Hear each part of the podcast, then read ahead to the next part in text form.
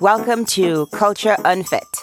My name is Nikia Riviak, and if you've ever felt constrained by culture's expectations of who you should be, what you should do, or what constitutes good, bad, or ugly while showing up in the workplace, then this podcast is for you. Welcome, my beautiful misfits. Welcome to episode six of Culture Unfit.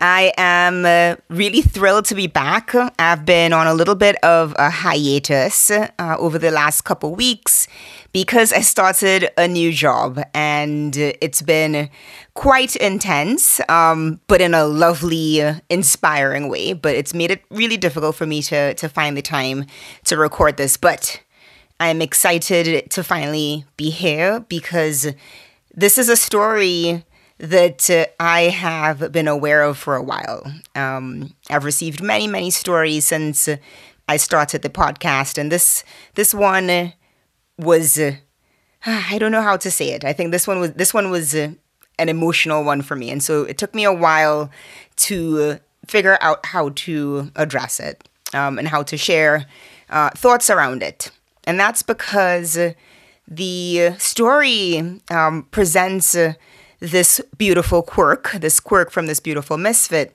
and how that may have affected uh, their ability to show up at work authentically. Um, but it also kind of resolves itself. Uh, so I'm going to let you listen to this story.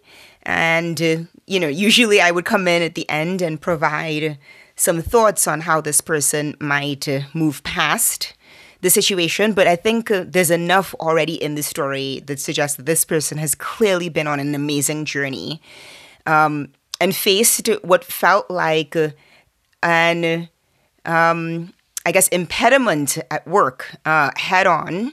And so, what we'll do after you listen is just sort of talk through uh, other things that uh, um, could potentially be used in situations where you want to make sure other people are aware of this special ability that you have. So, without further ado, let's listen to our beautiful misfit share what I think will be a really resonant story.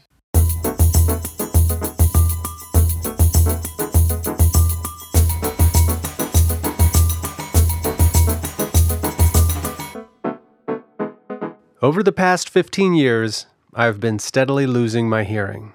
At first, it was only in one ear, and eventually, it started in the other. I know someday in the future, maybe sooner or hopefully later, it will basically be gone. However, this slow loss has allowed me time and space to deal with life without as much sound. At first, I was embarrassed, as I was young and worried that it would somehow reflect poorly on me. Then I thought about all the other things that don't work so perfectly in my body, my eyes aren't great, and I require glasses. My back occasionally hurts, so I need to adjust how I sleep. What I think really hit me is how I showed up in the world, particularly work. I've spent a large part of my career in the agency space and in loud offices. Having to ask someone to repeat themselves constantly or to speak up because you can't quite read their lips is uncomfortable, and I had lots of social anxiety about it. Once, after I asked someone to repeat themselves several times in a meeting because they were speaking so fast, a manager from a partner team offhandedly said, Are you not paying attention? Maybe you need more coffee. Wake up. Other people laughed, and I was, I was pretty embarrassed. I didn't think I could say that I was hard of hearing and I was paying attention, probably more than anyone else. I was watching lips, concentrating on every word, dissecting what the speaker said from the noise around me. It was exhausting, but all they saw was that I wasn't paying attention. Over time, I figured out small techniques to hear more in meetings and conversations. I'd sit closer to the speaker, I'd look down and take notes, sometimes closing my eyes subtly to concentrate. I would turn my head to aim my good ear towards them so I had the best chance of catching every word. Needless to say, I was exhausted every day after work. It wasn't until recently, when remote work became more accepted, that I started to feel truly at ease at work. Having the ability to use closed captions, noise canceling headphones, and recordings of meetings to review are all huge to enabling me to feel like I'm at the same speed as everyone else. I am even now starting conversations with a request for a recording or mentioning that I have trouble hearing and might need the captions turned on in Zoom. As a manager, my life experiences shape me. I know that I spend extra time to make sure my team and our coworkers' needs are acknowledged when it comes to showing up. For this, I'm very thankful because hopefully my gained extra awareness has allowed someone else to feel confident and maybe we can help break this cycle of perfect people expectations. Okay, so uh, take a deep breath and, and let's move on. Now, I want to first speak to our beautiful misfit and the story that was just shared, and then speak to you. Let's call our beautiful misfit Sam. And uh, Sam is not uh, the name, uh, the real name of this beautiful misfit, but uh, I want to be able to visualize someone as I share this. So, Sam, first of all, thank you for sharing your story um, and your vulnerability in being open in describing what it must have felt like, or what it did feel like for you as you began to lose your hearing. I can only imagine how scary that must have been for you on a human level. And then to layer on top of what you were experiencing in your own body and all of the feelings that were coming up because of that, with social interactions that needed to adjust because of uh, something that you could not control. Um, again, I can only imagine the uh, fear that's there because of the uncertainty of the condition that you were experiencing, losing your hearing, but also not knowing how people who were close to you and then those uh, somewhat adjacent to you at, at work um, would react. So that that alone takes courage, and I appreciate you deeply for that. The other thing that I want to say is that it sounds like you had to go through some really bumpy spots um, as you dealt with people who just uh, had no idea because you know you hadn't necessarily divulged um, what was going on with you and were accidentally insensitive. And you know I, I bring this up because you Sam or the person who is experiencing this change, but nobody else is. And it doesn't excuse the behavior of people who are unaware, uh, but it does give me, and I hope people listening, empathy.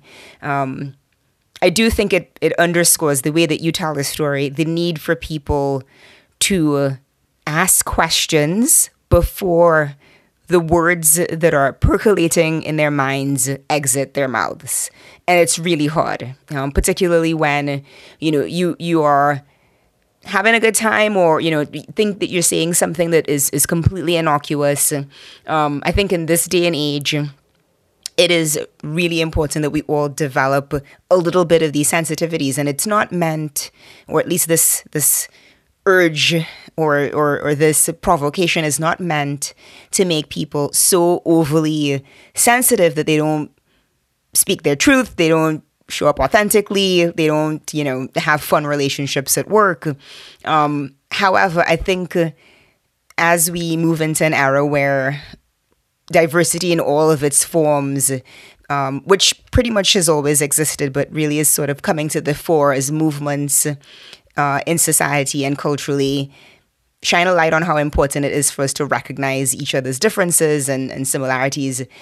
It is really important that we try and use more empathetic words. Um, and my favorite thing is just demonstrating some curiosity. So, you know, in that example that Sam gave, where he was sharing that someone said, you know, did you not have your coffee? Like, you know, are you tired? Um, again, I can imagine that that person, assuming they had a relationship with Sam, was really worried that maybe Sam was tired and, and you know for that reason wasn't able to pay as much attention.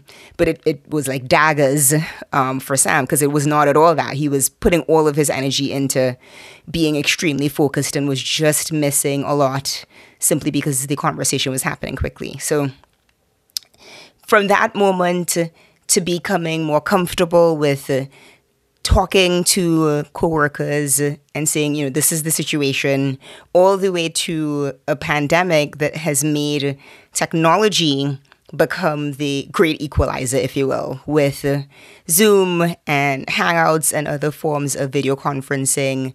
Um, developing features like captions and noise canceling capabilities and headphones, all of these things have been really democratizing for so many, and particularly in Sam's case, for those who are hard of hearing. It is a wonderful thing to be able to have in a virtual setting, live dictation of what people are saying. And it's just not something that uh, is easy to replicate when you're in person. But the fact that he's gotten to this point where he is now managing others and coaching others and trying to get them to embrace the fear and push through it so that they can have conversations with coworkers about what's going on, I think that's a beautiful thing. And so that is uh, the one thing I want to make sure that I leave with Sam, who I think is listening, and that is thank you for not only sharing the story, but for making it part of your mission to help others. And now, my message to those of you listening, and those of you listening who are in the deaf or hard of hearing uh, community, you know, this is a special message for you given the story. I'd like to encourage you to try to figure out the, wi- the right way uh, that's comfortable for you because there is no one right way, but there's a right way for you that feels safe. Let those who are in your closest working circle, so that may start with uh, your manager, but also your key team partners, those with whom you interact most often every day letting them know that this is a reality that you have been facing. And it's a deeply personal decision to want to get to a point where you disclose. And not everybody is at that point because for some you know you're able to manage around it and you don't want it to be an issue and you don't want it to be the subject of conversation with you. You don't want accommodations to be made because you don't want to be singled out as being different in any way. And i respect that. But those of you who are feeling like disclosure is going to bring a kind of respectful empathy within this close working circle that'll allow you to actually be more productive because if people know what is important to you, they understand what your triggers are, they are um, aware of the things that they may be doing that are counterproductive. Um, because of what you are, you know, experiencing. In this case, it could be anything, anything that perhaps makes work a little bit different. It could be being neuroatypical, as an example. And, you know, there's certain ways that you learn and you want people to understand that perhaps reading documents is something that's difficult for you because you are a slower reader. These are all um, examples of things that you may want to share with your coworkers and finding the right way to say it so that it's not perceived as something that is going to significantly impact the way that you contribute is the work to be done. Because uh, it is, as I said before, extremely personal and everybody's circumstances at work and it's from the industry that you're in to the kind of organization that you're in the culture of that company and even within that the politics uh, that may be uh, around you and uh, the personalities on the team that you find yourself in all of these are key inputs to take into consideration but you know assuming that you are in a position to be able to share this message with people one on one you might frame it, and I've shared this before in previous episodes, as a separate discussion, nothing to do with work, where you are just talking about the way that you prefer to be communicated with. And trying to have that conversation as early on as possible in a new working relationship so that people understand. And uh, again, this is an advice or a piece of advice or a tip that I think goes for many different things. It's not um, just in a situation where you're trying to explain that you know there's something that is atypical about you, uh, but it could be everything from when you are best at work, your most effective working hours, and you know for some people it's early in the morning, and for others it's late at night. Clearing that with the people who are on your team is invaluable um, because I think it ends up somehow getting to a place of respect and productivity, higher productivity, much faster. Um, and particularly as we move into more and more of these asynchronous working environments, it's important to have those conversations. So that's it. I mean, that is, uh, I think, uh, the thing that I would want to try to convey to everyone listening And I think for those of you who perhaps consider yourselves to to fall in a, a bucket that is quote unquote normal, um, I think that your job is to really continue to display heightened curiosity when it comes to your coworkers and the people with whom you interact most frequently um, at the office, so to speak. You know, don't assume, and this is an example from my own life. One of the first people that I managed, I remember, would yawn a lot in meetings. And, you know, I remember at the time thinking, is it that uh, they're out too late? Like, you know, what's going on? And I had all of these thoughts in my head, but this was one of my first management uh, experiences. And I didn't, I never, pro- I never approached the topic. Um, I, I, never gave feedback. I never inquired. I did try to suspend judgment as much as possible, telling myself everybody's life situation is different. What's what's most important is the quality of the work. However, if younger me was listening to this podcast, I think what I would take away is to do something a little different and and perhaps perhaps ask the question, "Hey, you know, I noticed in this meeting that you you know yawned a lot. Um, just wanted to see is every is everything okay or you know and, and really kind of frame the question in a very innocuous neutral inquisitive way and see what happens from there. Because you might learn something um, and if the person is uncomfortable you, you, know hopefully there would be that response. You know I'm, everything's okay you know I'm, I'm i just had a late night or whatever and then the conversation is done. But in some instances it might actually open another piece of, of thinking that nobody had considered or the manager hadn't considered because that person was just waiting for somebody to to sort of say like is everything okay? Um, and that i think is the thing that I, I think about a lot. All the people who are forming impressions inadvertently because of some way they're showing up in meetings or in forums with other people and then there's just assumptions right? You, you your brain does that. It's a short it's a shortcut.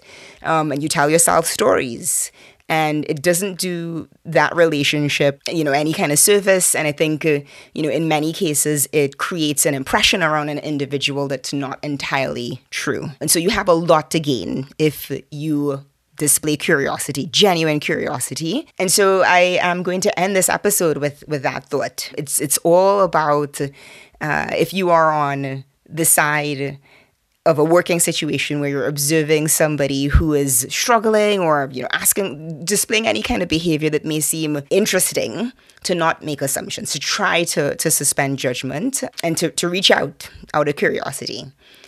Now i want to uh, i guess end this episode with a call to you all to share stories. Interestingly, this story came in the form of a letter that was written, and uh, um, the person who read the story is not the person who wrote the story, it's not the person who had the experience. And so, if you feel more comfortable writing and want to share your story that way, I would be more than happy to receive it. If you feel more comfortable just talking into your phone and sending me a voice note, I would be more than happy to receive it that way. But I wanted to just share that because it's uh, a way that I can be more diverse in my expectations instead of just, you know, assuming that everybody's comfortable talking. I think uh, this was a good example of saying, huh, there's another way. And so I want to thank Sam for that. And so without uh, too much more talking, I want to thank you all for tuning in yet again encouraging you to connect by subscribing anywhere you get your podcast fix.